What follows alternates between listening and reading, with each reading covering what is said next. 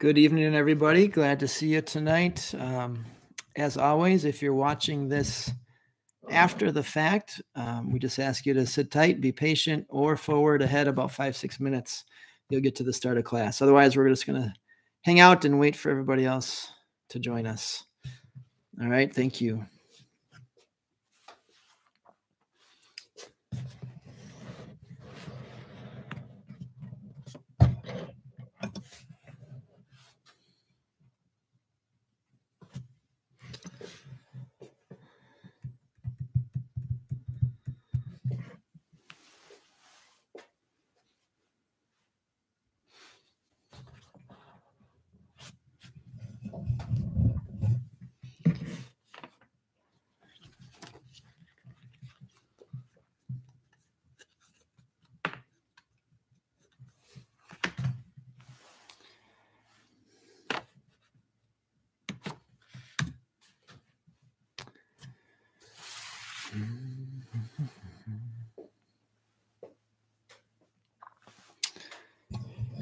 Good evening, everybody. I see we've got at least one out there.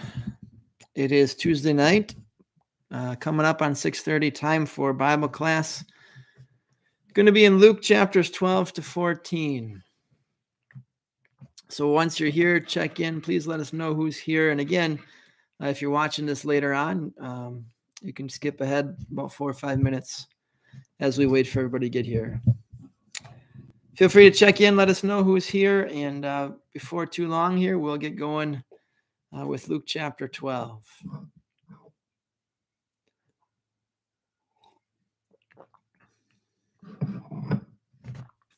I see a handful of, of you are here. Um, let me know who's here, who we're who's studying with us tonight. What a beautiful day! Beautiful day in May here. The weather was just awesome today. Perfect weather.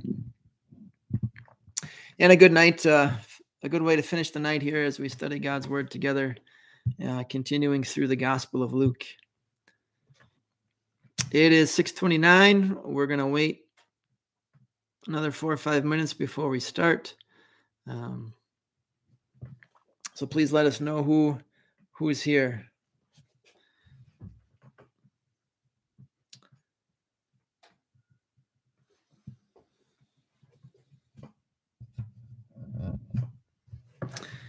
Good evening, Phil. Yep, absolutely. Still a Bucks fan. Um, they'll be back. I'm not worried. They'll get Middleton, Middleton healthy, and and they'll be back. Um, so still got to support. Still got to support the team. Uh, as you can see, I got another uh, another background tonight. Uh, hopefully, trying to eliminate some of the glare that we had last week. Um, as always, looking for feedback. Let me know what you think uh, if this is good or bad or or indifferent. Melissa, good evening. Hello. Hope you're doing well. What a what a great day today. I'm sure the boys enjoyed the awesome weather today. Who else we got out there? Looks like we've got about eight so far. Um, it is 6:30. We're going to give it another three minutes. Uh, let people find us here before we start. We are picking it up at uh, Luke chapter 12 today. Ah, cool. I, I, don't think I've ever been there, Melissa. I'm sure the kids loved it, though. I, my kids are probably a little bit past that point, but um, I'll have to check it out sometime. Ron and Joan, good evening. Hello. Uh, glad you're with us tonight.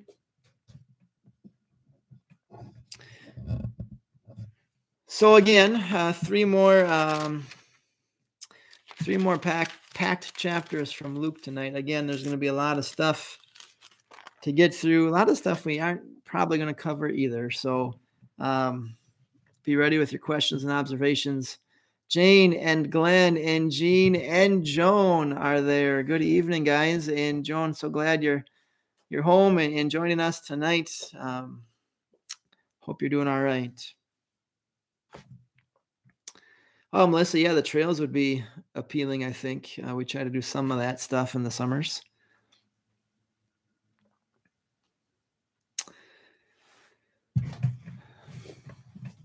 Phil says, "Great to see you, Joan."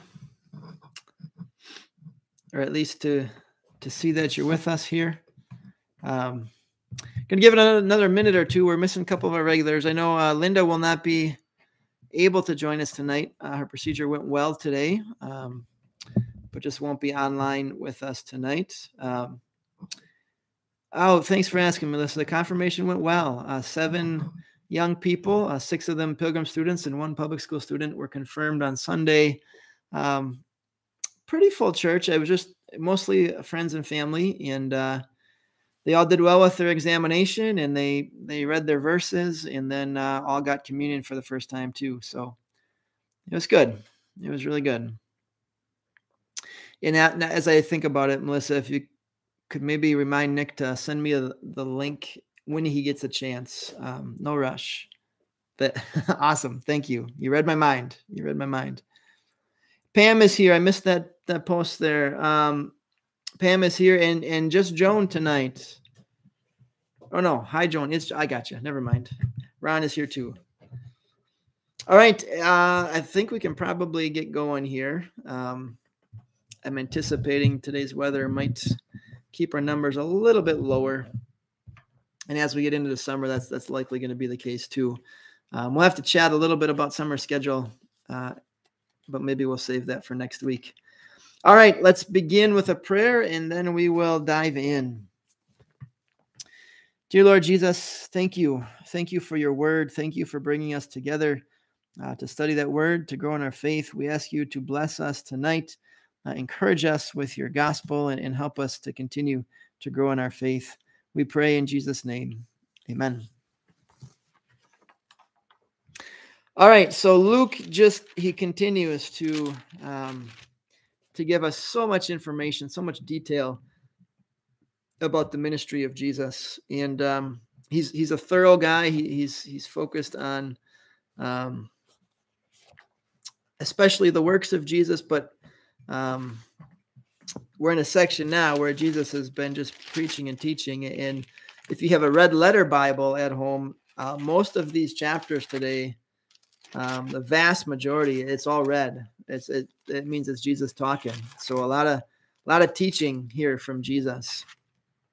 All right, so jumping into chapter 12, Jesus is giving some warnings. Um, verses 4 and 5, what warnings do they contain? Um, and then and then he gets some comfort there too. But first of all, what warnings do verses 4 and 5 contain? We get into chapter 12, verse 4 and 5. I tell you, my friends, do not be afraid of those who kill the body, and after that can do more. I'll show you whom you should fear. Fear him who, after killing the killing of the body, has the power to throw you into hell. Yes, I tell you, fear him. Um, so, what's the warning that Luke is giving there? And then you keep going, and then he gives comfort. Um, and we'll, we'll, ask that question in a minute. So, um, first question What's the strong warning here in verses four through five?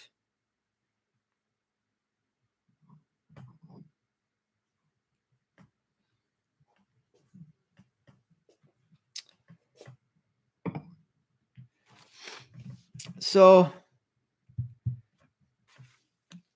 interesting. I wondered if that's the answer we might see here. Um, first of all, he's not talking about the devil here, guys. Um, so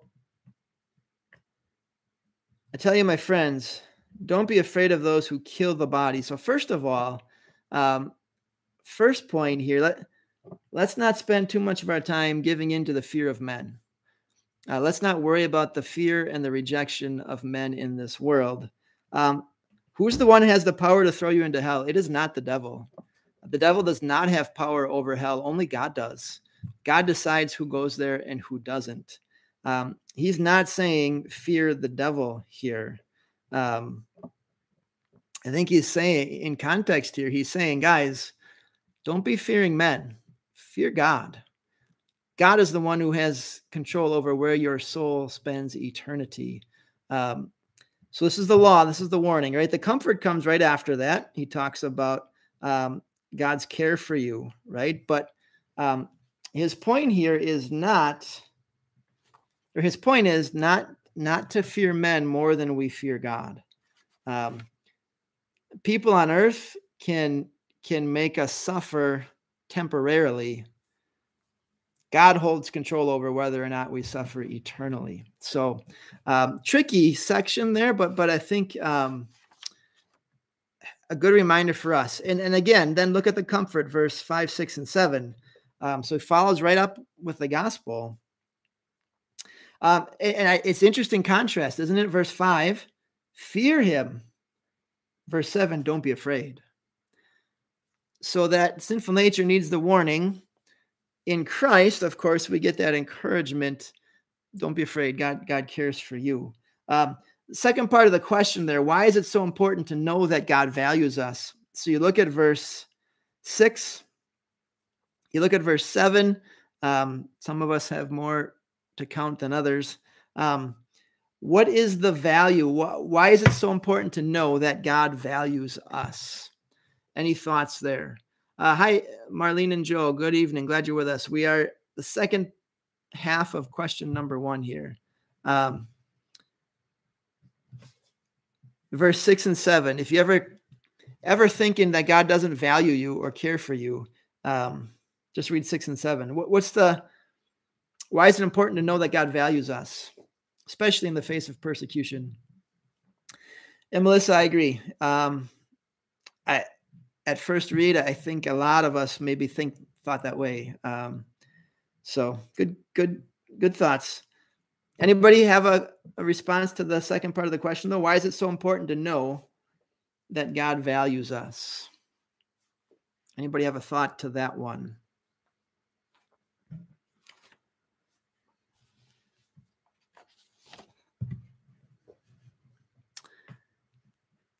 I I think um,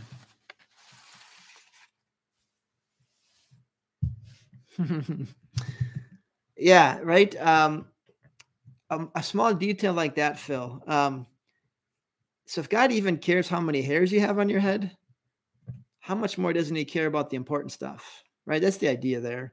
Um, yeah, Jane, that gives us strength to know that He cares about us that way.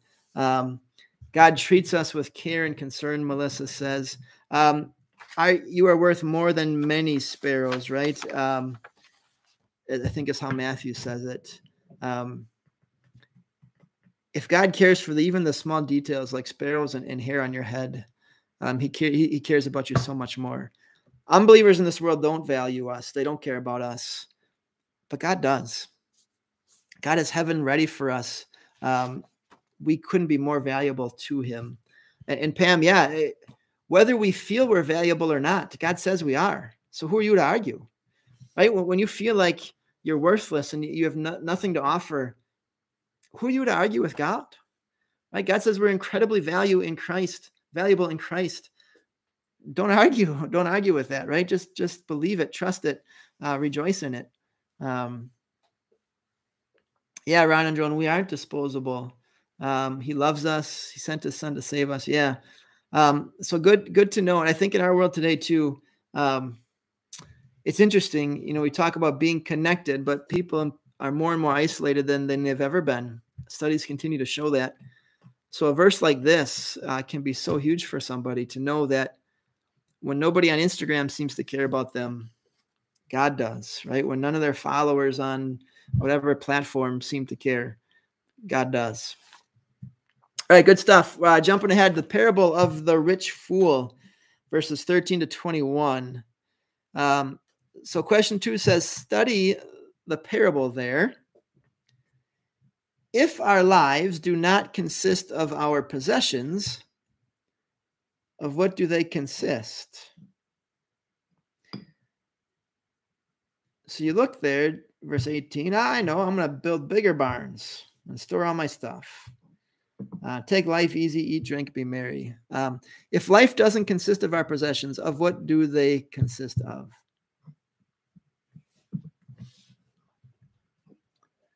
Phil, that's a good thought too. Um, yeah, and always pay attention to that.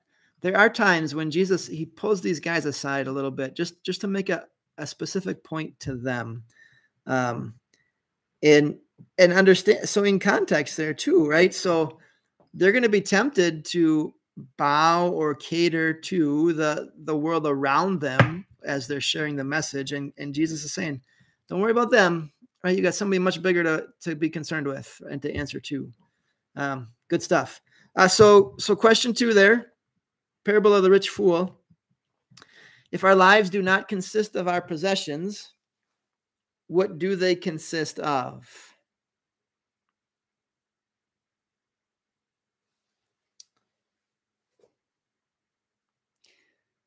And as you look at verse 18, isn't that our society? I don't know. Um, I went to play softball last Thursday, and, and Grace rode with me, and we're we're driving out, you know, up past Sussex and out going that direction. And every the house is just getting bigger, bigger, bigger, bigger, bigger. Um, it seemed like every subdivision. Um, that's what our society does, right? We just keep building bigger and bigger and bigger. Um, and I think as a society, um, so much of it is getting stuff and accumulating stuff. And Ron and Jones say that really our eternity is in heaven. And that's what we should be focused on and thinking about. Jane says, uh, living for God and others. Yeah, it's not about our stuff, but it's about loving our God and loving our neighbor, right? Jesus, that's how he summed it up. Um, Pam says, be rich towards God rather than earthly riches. Yeah, be generous to him. Um, I this is a place where I, I think of my grandpa. He always used to say to me, um, "You never see a U-Haul behind a hearse." I think I've shared that with this group before. Uh, you can't take it with you, right? The ancient Egyptians, uh, when they buried their their kings, their pharaohs, they they would bury all kinds of gold and possessions and things with them in the effort to for them to carry it on into the next world. Uh, it doesn't work that way, and so Jesus here doesn't want us to focus on the stuff but rather to to focus on God's kingdom and His blessings. Um, so, what does our life consist of? It's really serving the Lord, um, being blessed by Him, and being a blessing to others. Um, and Marlene, that's a good a good way to to think about how much you're worth to God, right? He He paid the ultimate price for us. Good. All right, 22 to 34 are um, very comforting verses as well. I think Matthew 6 gets referenced more than these. I mean, it's the similar similar thought here. Um, just comforting words. Um, so, question three says, Phil's got it for you there. List as many reasons as you can why you should not worry. So, I don't know how many you wrote down. I think I've got at least six. Just post one. Pick your favorite reason that that Luke gives here to not worry, and then just post it for us.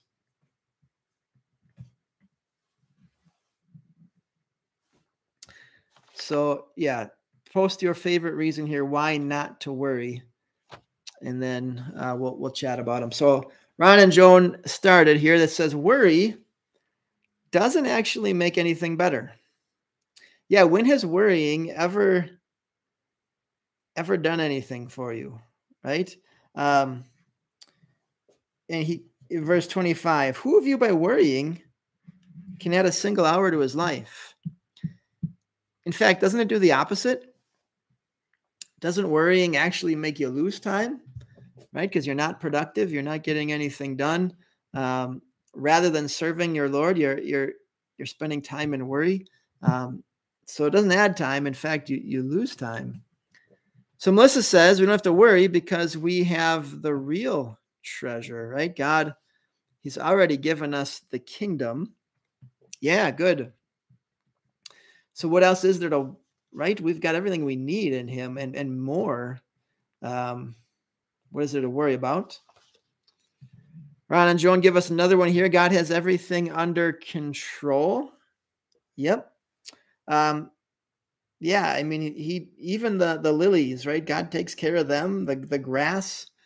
Again, if God's paying such attention to little details like this, how much more is He going to pay attention to us? As Jane just said, I, I should have just waited a second. You would have said it there. Um, Yeah, that's a good illustration there too, Phil. I think that's a good connection. I, I like that. Um,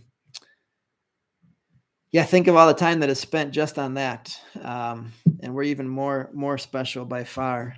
Um, another thing here, verse twenty four. Um, he says, "How much more valuable are you?" Right? Again, the value. God values us greatly, so why would we worry? Um, verse thirty one. Um, go after what's most important right? Go after God's kingdom. He'll take care of the rest. Um, so I, I, think there's probably other things there we, we haven't hit on, but I think we are um, getting the main thoughts. I, you know, you look at verse 31,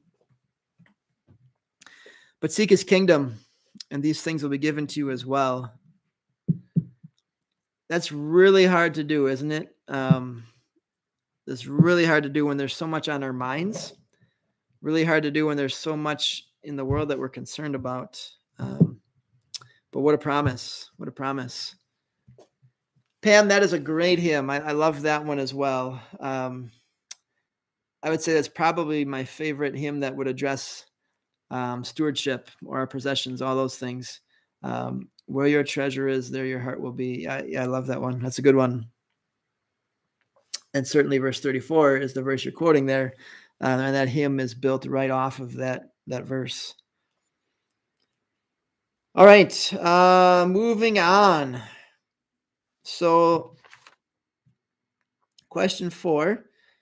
Um, so Jesus talks about uh, watchfulness, um, and then at the end of that section, verse forty-seven and forty-eight, uh, the Lord gives a warning to richly blessed members of His church. Um, and what is the warning that he gives?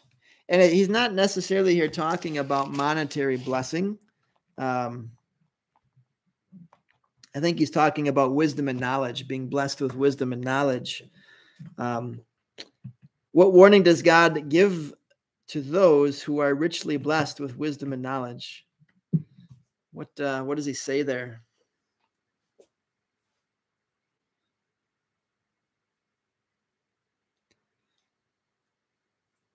Bit of a wake up call, right? A bit of a a way for us to check check ourselves here a little bit. What warning does the Lord give those who are richly blessed with knowledge, richly blessed with wisdom of God and His will? So that's definitely a key component there. Um, the Myers say, if you have much, much will be expected of you. Um, yeah, verse 48. So God, he has expectations, right? He wants us to be faithful with our knowledge of his truth. Um, Melissa says he asks for things in accordance or proportion to what he has given. So, so don't be stingy. Um, yes, agreed. Um, hi, Joanne. Good evening. Um, she says a pastor from long ago told the story of a man sneaking a suitcase full of gold into heaven. And when he opened it, someone asked why he had brought parts of the street into heaven. That's interesting. Um, yeah, the things that have value here are not so much up there, right? Um, and, and I think maybe the one point we haven't mentioned here, verse 47, um, the servant who knows his master's will and doesn't do it or doesn't get ready um, is going to be beaten with many blows as compared to the next verse where it says few blows. It sure seems like to reject the knowledge we have about God is to receive a greater punishment. Um, so, to those who have been blessed with knowledge and wisdom about God and His Word, um, if we're going to reject that, that the punishment is going to be greater. Um, and that makes sense, right? I think, you know, finally for those believers who had faith and lost it, eternity is going to be a little worse, right? For them, for maybe somebody who never really had it to begin with. Um, Phil says it's a wonderful command in always seeking excellence and sharing the word and not holding back. Yeah, um, be faithful. You have it, share it. Uh, what are you holding on to it for, right? Um, get after it and, and share the word. Share share what you know. All right. Anybody else? Chapter 12. Oh, wait, no, one more question here. So toward the end, uh, Jesus talks about interpreting the times, the signs of the times. Um, so in verse 56, he says to the crowd, um, You know how to interpret the appearance of the earth and the sky. How is it you don't know how to interpret this present time? So, what's he talking about here? What, what signs of the time is he talking about? What are they missing? Right? They can interpret the sky. Um, right? He talks about the weather before that, the wind before that. Um, what are they missing? What signs of the time are they not interpreting? And I wonder if our connection's a little rough tonight. I see people dropping in and out um, regularly here tonight. If, if, you're having trouble on your end, um, let me know. I things seem to be fine here. Um, Melissa says it's him. They're missing that he's the one they've been waiting for. Yeah, they they're not paying attention to the miracles and the works that he's doing. Right, he, his ministry among them is a sign of the times. That he's here. The time is now. Right, this is the the age of the Messiah, and they're missing it. Right, they're not they're not paying any attention to it. They are uh, they don't see what he is doing. Um, and so the time is coming, right? They need to prepare. The Messiah is here, and they're just they're not they're not they're not interpreting it correctly. All right. Uh, anybody got a question or a comment um, on chapter 12? Yeah, I think that's definitely the thrust of that there, Ron and Joan. Believe. Here, here it is, right? Believe and be saved. Don't miss it. Yeah, and I don't think that's changed from then to now, Phil, right? Nobody everybody's too caught up in the here and now, right? They they're not thinking about what's next. They're not thinking about what's coming. Um, it's all about the moment. And Jesus is saying, "This is a big moment right here, and you're missing it." Um, all right, chapter 13. Anybody else got a question on, on chapter 12? Otherwise, we're going to be uh, talking about 13. Um, So, so verse one. Um, so apparently there was an incident where Pilate had, um, at Pilate's command, uh, his soldiers had had killed some of the Jews or some of the Galileans, um, perhaps at a, a, worship service or a festival. Call it crowd control. Um, anyway, he gives that as an example. Then there's another example. Um, what do people usually conclude about individuals who suffer a tragedy? And one through five, Jesus kind of he gives you that. Um, what do people? And by the way, um, doesn't this sound like the news today? Um, it's it's one tragedy, one bad news after another, right? I mean, this, this is like the Twitter feed in that day, news feed in that day. Um, what what do people often conclude about individuals who suffer in a tragedy? Um, Melissa, yes, this is the same guy. This is the same guy.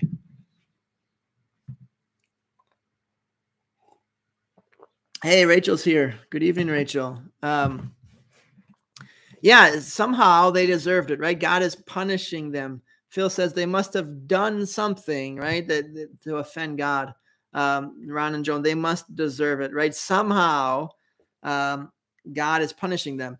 And so then the implication is if if if nobody's had things like that, if, if other people haven't had things like that happen to them, well, they don't need to repent. They're doing just fine. Um, so, what is Jesus teaching then through these two tragedies that he mentions here? What's his point? Um, what is he trying to teach them?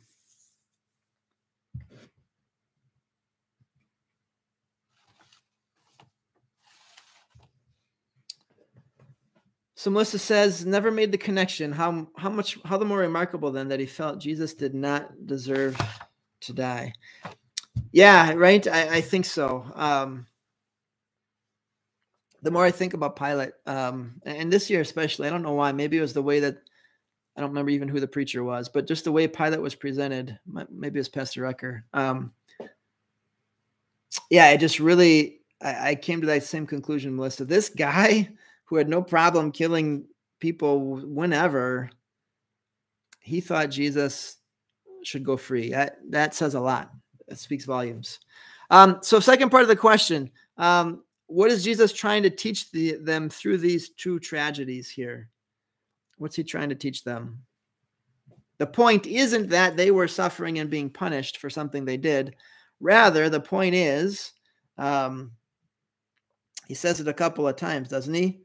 Verse 5, verse 3 unless you repent, you're going to perish too. We're all going to die. Um, but if you don't repent, um, you're you're all going to perish. Um, so not only could it happen to you, Ron and Joan, but um, if you don't repent, um, you're going to be you're going to perish and, and, be lost forever, right? Um, so don't let it, right? Don't don't uh, don't think you're fine, right? Don't think just because nothing bad's happened to you, you don't have to repent. Um, we're all going to die, but if you don't repent, um, it's it's going to be worse.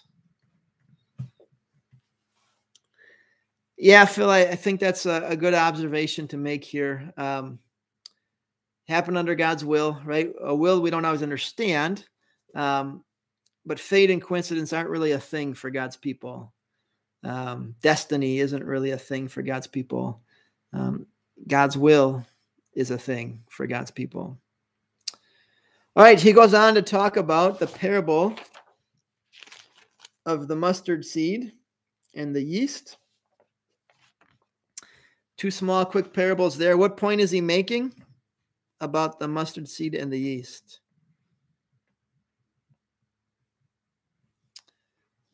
Any thoughts there? Rachel says also that Jesus is working on our behalf to save us from eternal death that we all face. Yeah, he doesn't want that for us um, any more than we do, right? Um, that's a good point too. Um, you know, we get so caught up on what must have happened here, what they must have done or not done, and we ourselves aren't aren't focused. Um,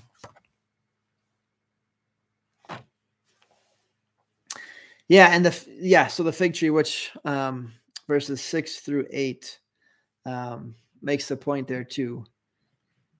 Thanks for for mentioning that. Yeah, I didn't have a question on that one.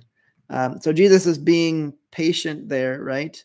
Um, he is being patient and, and doesn't want us to be to be lost. All right, anybody on the mustard seed and the yeast? What point is he making there?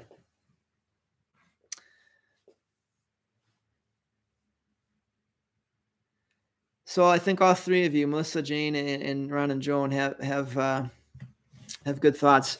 Uh, Melissa says God's kingdom started small, but we will be multiplied tremendously. Yeah, are you going to be shocked at the size of God's kingdom on Judgment Day?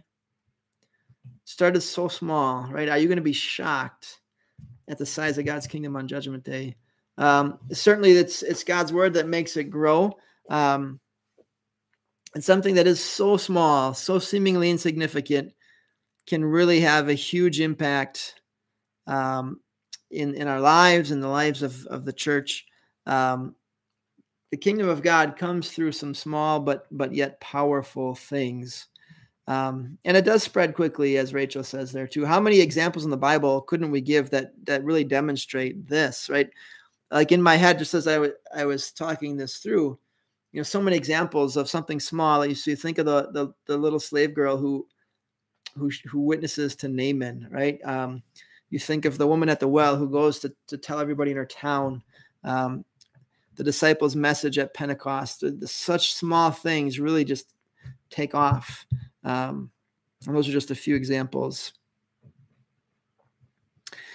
All right. Um, I always feel like we got to move too quickly through Luke, but uh, so chapter 13, so much more good stuff. But if you jump down to uh, verse 23,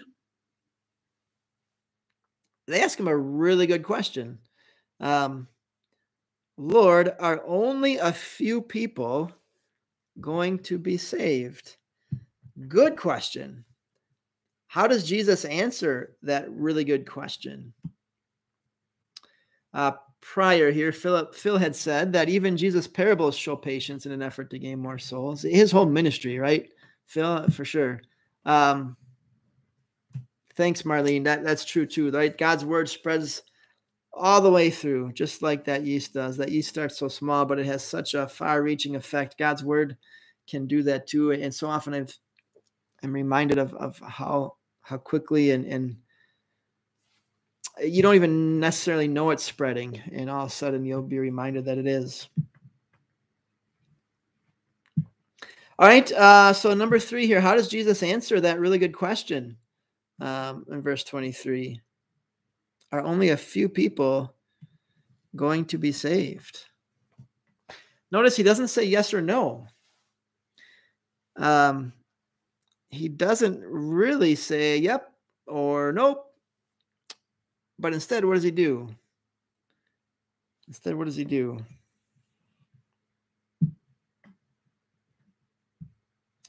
I, this is masterfully done. Um, he, in a sense, and I, I'm going to give you time to respond here before I, I say it. Um, but he really, instead of having his the people worried about the number, um, Rachel says he encourages them to make every effort to get through the narrow door, right? So he he's really putting the focus on themselves, right? Um, the number isn't important. What's more important is, are you going to be there? Right? And so Jesus says, don't think about the number. How about you look at yourself? You need to make sure you're going to be in that number. Whatever that number is, the your focus should should be on getting there. Um, Jane says not everybody's going to be saved, so make an effort. Make an effort, right? Make every effort. Yeah, Jesus is trying to encourage them uh, to to to get after it, right? To make sure that they're going to be the ones that that are part of the group. Group. I'm sorry. Um, um, I don't know if I'm following you there, Phil. So Phil says tells us how it's going to feel. Um, So if how it's going to feel if we don't get in, is that what you're getting at there? Yeah, just imagine, right, not being in, how terrible that's going to feel. Um, hopefully that that's that gets our attention, right? Um, yeah, that, I, I, didn't think of it in those terms, but um, hopefully helps us realize, oh, I don't, don't want to be in that group. Um, Rachel says all are invited, not everybody's going to make it. Yeah, so few not all, right? It's not all. So let's let's make sure we're in that that number. Yeah, Rachel, I like that too. And keep an eye out for that. Um, very often, even Isaiah would say things like that. Um, but the Bible gives a clear picture that this this kingdom of God, God's kingdom, this holy Christian church, it's not just Lutherans, it's not just people in our corner of the world. It it is all over. It's everywhere. Um, and what a cool thing to be a part of that that crowd. Um, and going through the gate, as Phil says there, and seeing people that gone before us. Um, people from all over the world, Ron and Joan, right? Like the people right now uh, in other parts of the world where maybe we are contributing to the mission effort over there through our offerings. Um, we're going to be in heaven with them. Uh, people that we've never met, um, couldn't even communicate with today, but we'll be in God's kingdom to, together forever. Cool, cool stuff to think about. Uh, in connection number four, who will be at the feast with Abraham, Isaac, and Jacob? Really, that's what we're talking about, right? It's people from all over, even the Gentiles. Um, why would this be a surprise? Why would this be a surprise? So, so Rachel brought up the um, where'd the comment go? Uh, east, west, north, south. Um, so everybody that includes the Gentiles. Um, why would that? And Melissa says that part, the Gentiles part, would be very surprising. Why? Why would that be very surprising for Jesus' audience?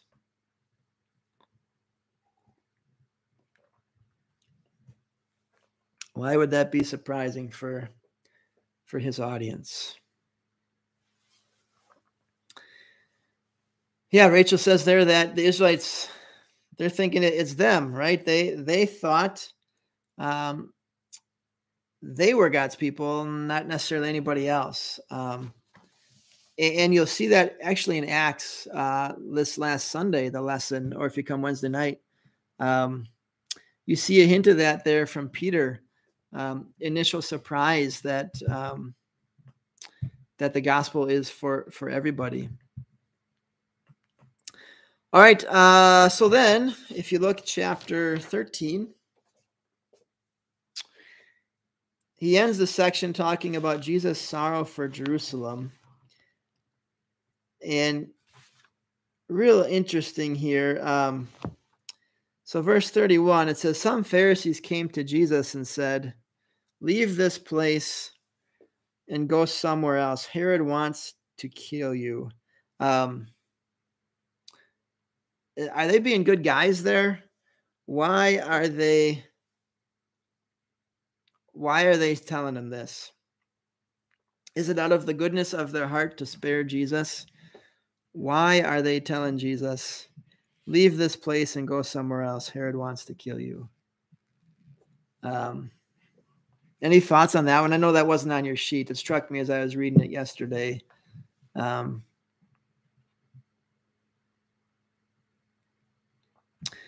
Yeah, Phil, and I've always appreciated that about heaven is knowing that we're going to know who's there, right? There, we're going to know. Um, we're gonna know we're gonna know the believers, uh, the ones who've gone before us. It's gonna be yeah, and Abraham, Isaac, and Jacob too. Um, yeah, I, I, think finally for verse thirty-one, um, they want him out of there, right? They're trying to to scare him into leaving the area. They don't want to deal with him, right? He'd be out of their way if he left, as Rachel says.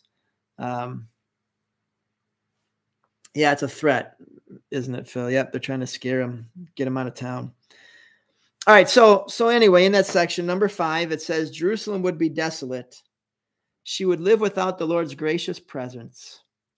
And whose fault was that? You listen to Jesus here whose fault was that that Jerusalem would be desolate and without God's gracious presence? Whose fault was that?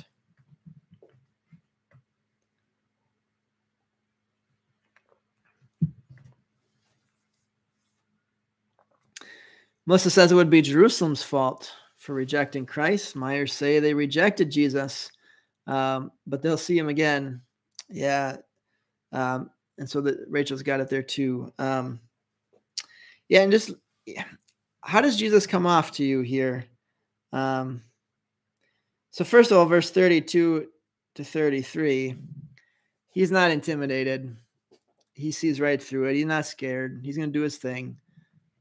But then you look at verse 34 and 35. These verses to me have always they've shown a side of Jesus that you don't always see. Um, any quick thoughts there? I think we got a couple of minutes we can take on that. Verse 34 and 35. How does Jesus seem to you there uh, in those verses? How does he come off? How does he come across?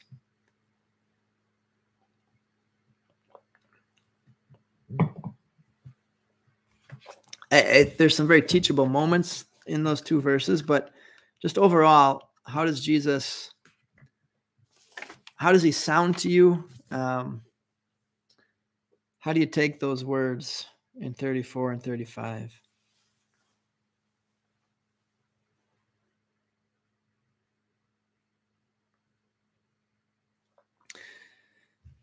So Jane says he's sad. Yeah, I I think um, so. He's lamenting, right? He he is just I think there's sorrow. Um, Rachel says an image I've I've seen shared with these verses um, shows how hens will stay on top of their nest to guard the chicks even through a fire and at their peril. I mean, that's what he wants to do, right? He wants to be there to protect them, and they they're pushing them off, right? To keep your image, they're, they're pushing them off that nest.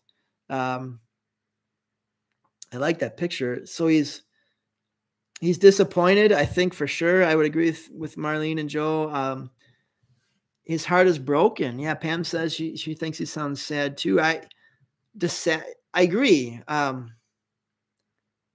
I just wonder if sad even is enough. Like, does that even describe his his emotion there?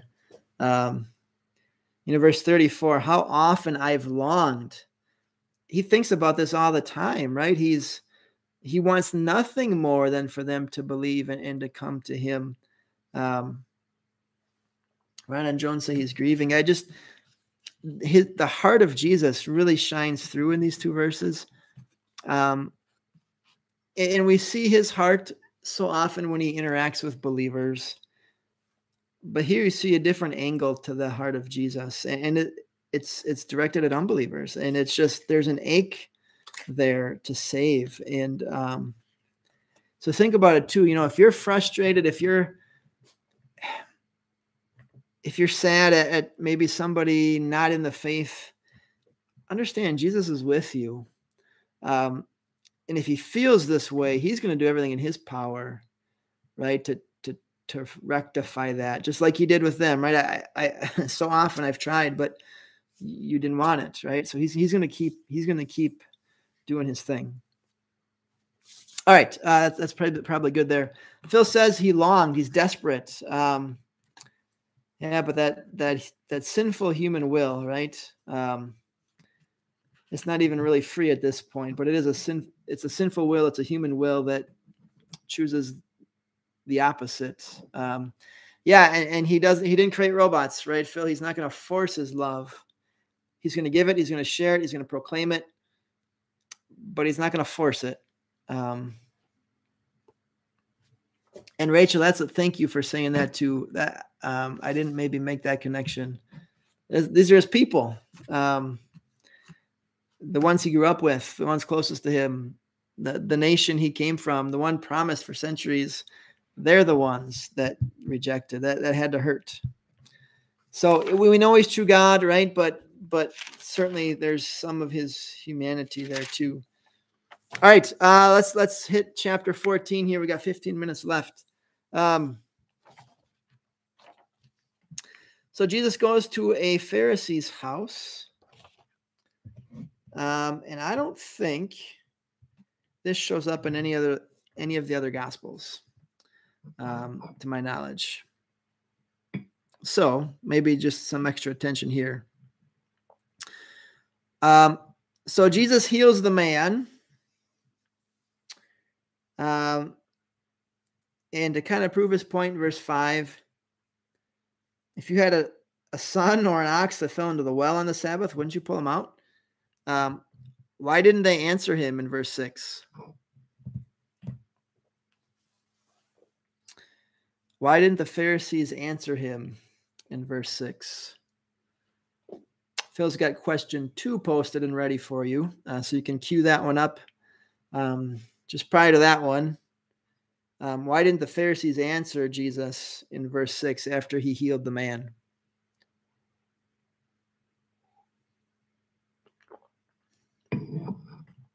Yeah, Melissa's got it there. What are they going to say?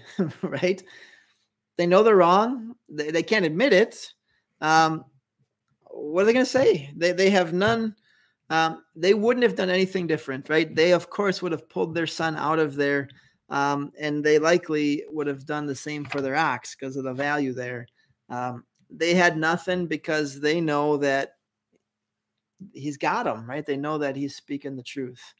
Um, and finally, too, Rachel, like they know that that he's got them right where he wants them, right? They so to say anything admits that that he's right, and they as much as they don't want to be wrong, they more don't want him to be right, right? So they can't admit that or say that either.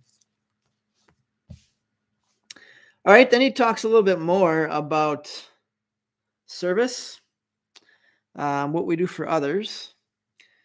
and question two says, and Phil's got it there, just just above on the post. Uh, why don't Christians want to be repaid in this life? The Pharisees were all about doing things to be seen, to be rewarded, to be uh, paid back. Why doesn't the Christian want to be repaid in this life?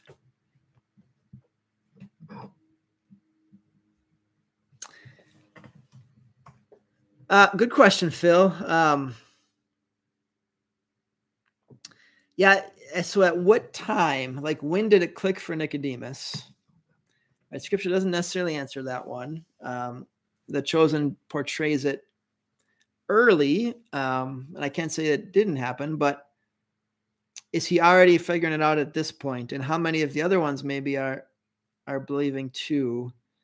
Um, I, curious to know. I don't I don't know. There's no way to know that, um, but curious thought. Um, so Melissa says we don't want to view people or the things we do for them as transactional, right? It's not about um, an investment, right? So I get more out of it. Um, it's not about scoring points, uh, making a transaction.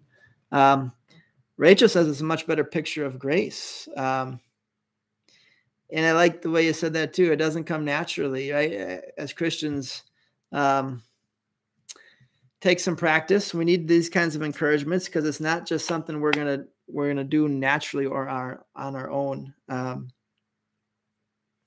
and Pam, I think you, you did a nice job there of of really hitting at the the key here, the motive, right? What what's our motive for this? What what are we why are we doing what we're doing? They had the wrong motive, right? That the motive of, of a Christian should be the opposite of what you see here from, from the Pharisees. Um, so we as God's people, we're content to please God. We're not in it for the praise, the rewards, the congratulations. We're just trying to, to praise God, to honor him, to serve him. Um, but we've all got that little Pharisee in our heart, right? There's there's that part of us that wants the same things they want. So just watch out for that, right? Be uh, be aware of that. Don't feed into that. All right. Um,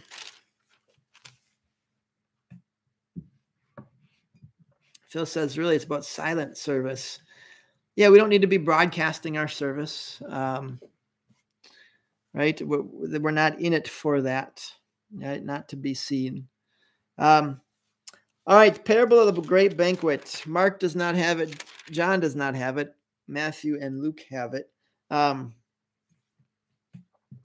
where do you find yourself in the parable of the great banquet? Interesting way to. I, to me, that's a helpful way. You know, when you're especially reading these parables. Um, where do you find yourself? Where do you find yourself? And I would submit there might be more than one answer to that question. There might be more than one answer to that question.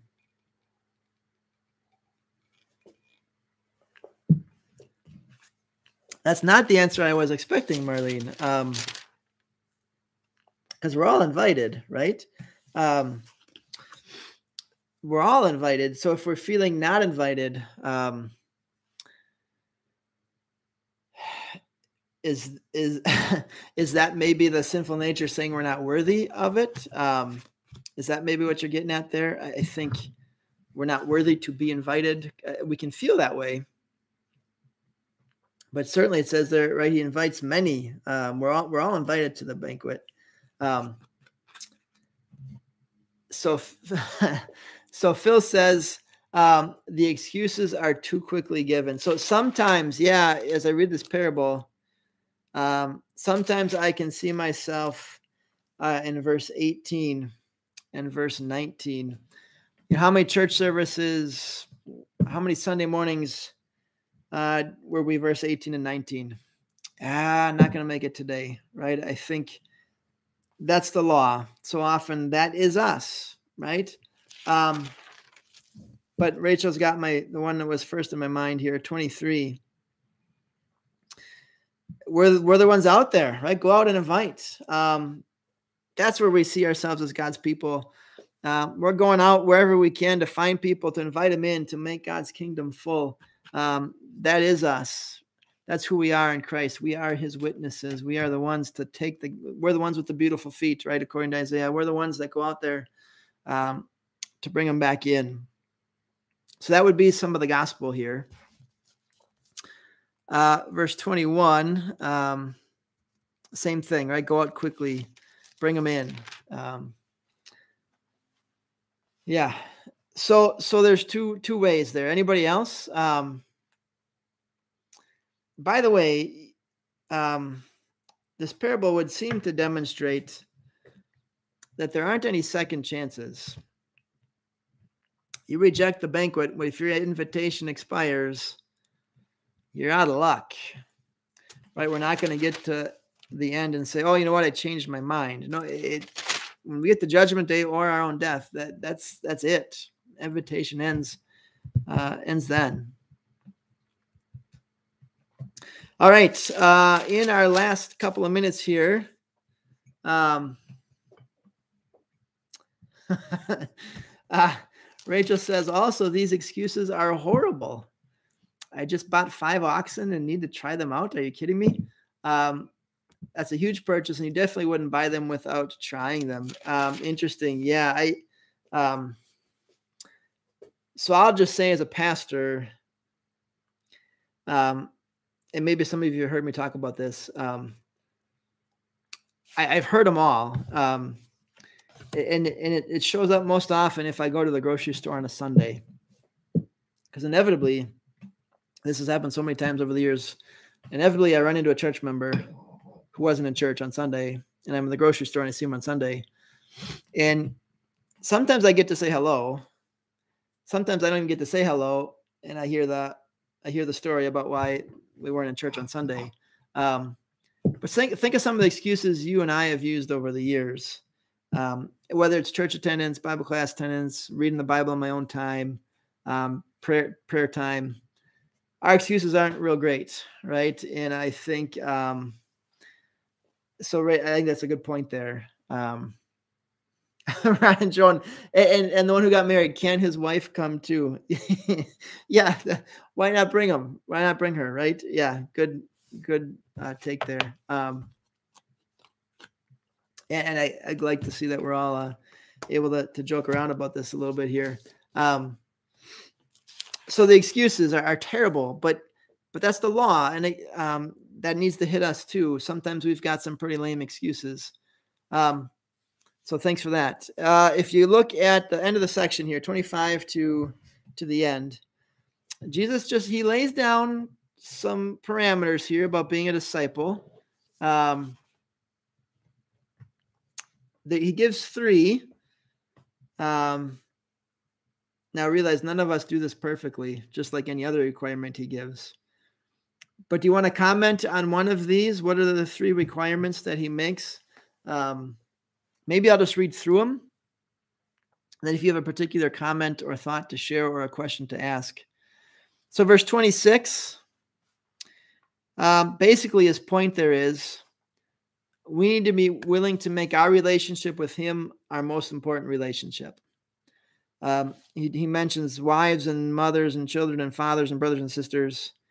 Um, finally, our most important relationship needs to be with Him. That's his point. Um, we're all going to struggle with that at times, but if we're going to follow Jesus, He needs to be our most important relationship.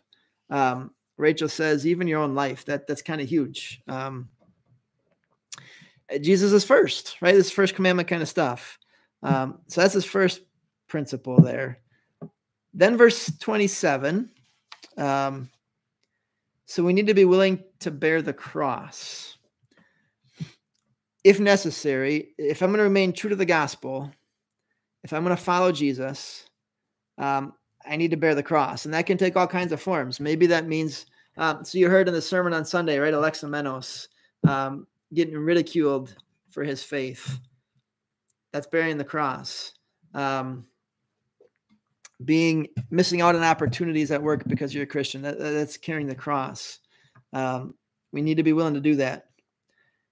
and then the last one there, 28 to 33, um, just count the cost. Basically saying, um, know what it, know what you're getting into, right? It, it might mean giving up your love. Or, uh, it might be giving up happiness. It might be giving up some things you really like in this world. Just just know what you're getting into, right? Count the cost. Um, and I think just maybe a quick a quick comment here, 28 to 33. Jesus' point here, he's not teaching about planning here. These verses are sometimes used to maybe prove why we can't have a new building at a church or why we can't remodel a school or why we can't. That's not his point. He's not teaching about planning, he's teaching about thinking twice before taking on God's kingdom. He's about thinking twice um, before following Jesus. Not because he wants to talk you out of it, but because he wants you to understand the cost. He's he's not trying to dissuade us. He's he's just saying, hey, it's not easy. Know that going in, right? Um, this isn't the television gospel which says become a Christian and life will be hunky dory all the time. That's not what this is. All right, uh, I got to catch up here. Phil says confirmation, perfect example. Um, yeah, right. It's it's a marathon. This is not a sprint uh, as we go through life. Um, yeah, and the point, Jane. Yeah, he, he's not saying hate your mom. Um, it's a comparison. Um, compared to our relationship with Jesus, um, so so hate is is opposite of of love there, right? It's Jesus needs to be number one. Um, so he's saying um, so in relation to our relationship with him um, they can't be first right he's not saying um, hate your family but he's saying that you can't love them more than you love jesus all right uh, let's see here a lot of comments um, good stuff melissa says it's about commitment, right? Being ready to follow through. Yeah. Um, walk the walk, right? Um, uh, Rachel says Christianity is not meant to be a let's just wing it. Study what it is, know the kind of life you'll be aiming to live. Um, yeah, know what you're getting into, um, and be ready, right? Be prepared. Um, and Phil's pa- posted the the verses there. Um, anybody else on this? Anybody else have a comment? I don't know if I answered your question really well, Jane. I don't think I said it well. Um, but again, the emphasis there is that our most important relationship is our relationship with Him. Every other relationship needs to be secondary to our relationship with Him. And so if Jesus says this and dad says this, I need to go where, with what Jesus says. Anybody else? Man, I always feel like we pack so much in here with Luke. I, I more than I think some of the other books we've looked at. Um, I hope you feel like you're getting a lot out of it and that it's not too much in one one sitting here. Uh, next week we've got 15, I think maybe just 15 and 16 because we've got some awesome parables next week, and I want to maybe take a little extra time there. Um, but I don't off the top of my head remember what was on your sheet. Um, anybody have a thought, question, comment? Um, feedback too. Was the lighting better this way? Was there less glare uh, facing this direction in the office than from last week? Um,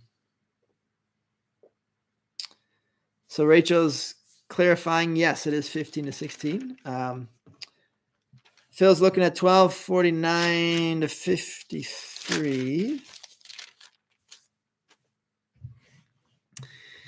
Yeah, just preparation, right, Phil? Um, as we as we know Jesus and serve him, not everybody's going to be on board with that. And sometimes sometimes that means family and friends and, and be ready for that, right? Um, Jane uh, says, um, yes, that's just how some might interpret. So we need to study it and clarify things like this. Um, I'm assuming that was in reference to uh, the cost of, of following Jesus. Oh no, no, that was yeah, yeah, yeah. In response to the hating your family. Yep. Yeah, and it, it really helps to talk these things through together because uh, so I think that's two examples tonight of just kind of tricky wording on things. We had one right at the beginning, um, and now one here toward the end. Yeah, so last week, facing the other way, Rachel, there was just the two lights where there was some glare. Um, I, and I don't actually mind standing. I have a hard time sitting still anyway, so um, that's actually good for me. So, all right, uh, I think that's it for tonight, guys. Kept you uh, a few minutes past. So uh, next week, 15 and 16, some awesome sections there. Lost Parable of the Lost Son, uh, Rich Man and Poor Lazarus, some of the best stuff in Luke, in my opinion. Um, so we'll see you next week, same time, uh, 15 and 16. Um, and next week, let's discuss a little bit what we want to do for the summer. Um, don't want to take the whole thing off, but maybe a break here and there would be good too. So be ready to chat about that next week. Uh, God bless you. Enjoy the rest of your night, and we'll see you soon. And you're welcome. Yeah, and glad glad you're able to join us again, Rachel. Good good to have you back with us tonight. I Always feel free to jump in when you can. Night, everybody.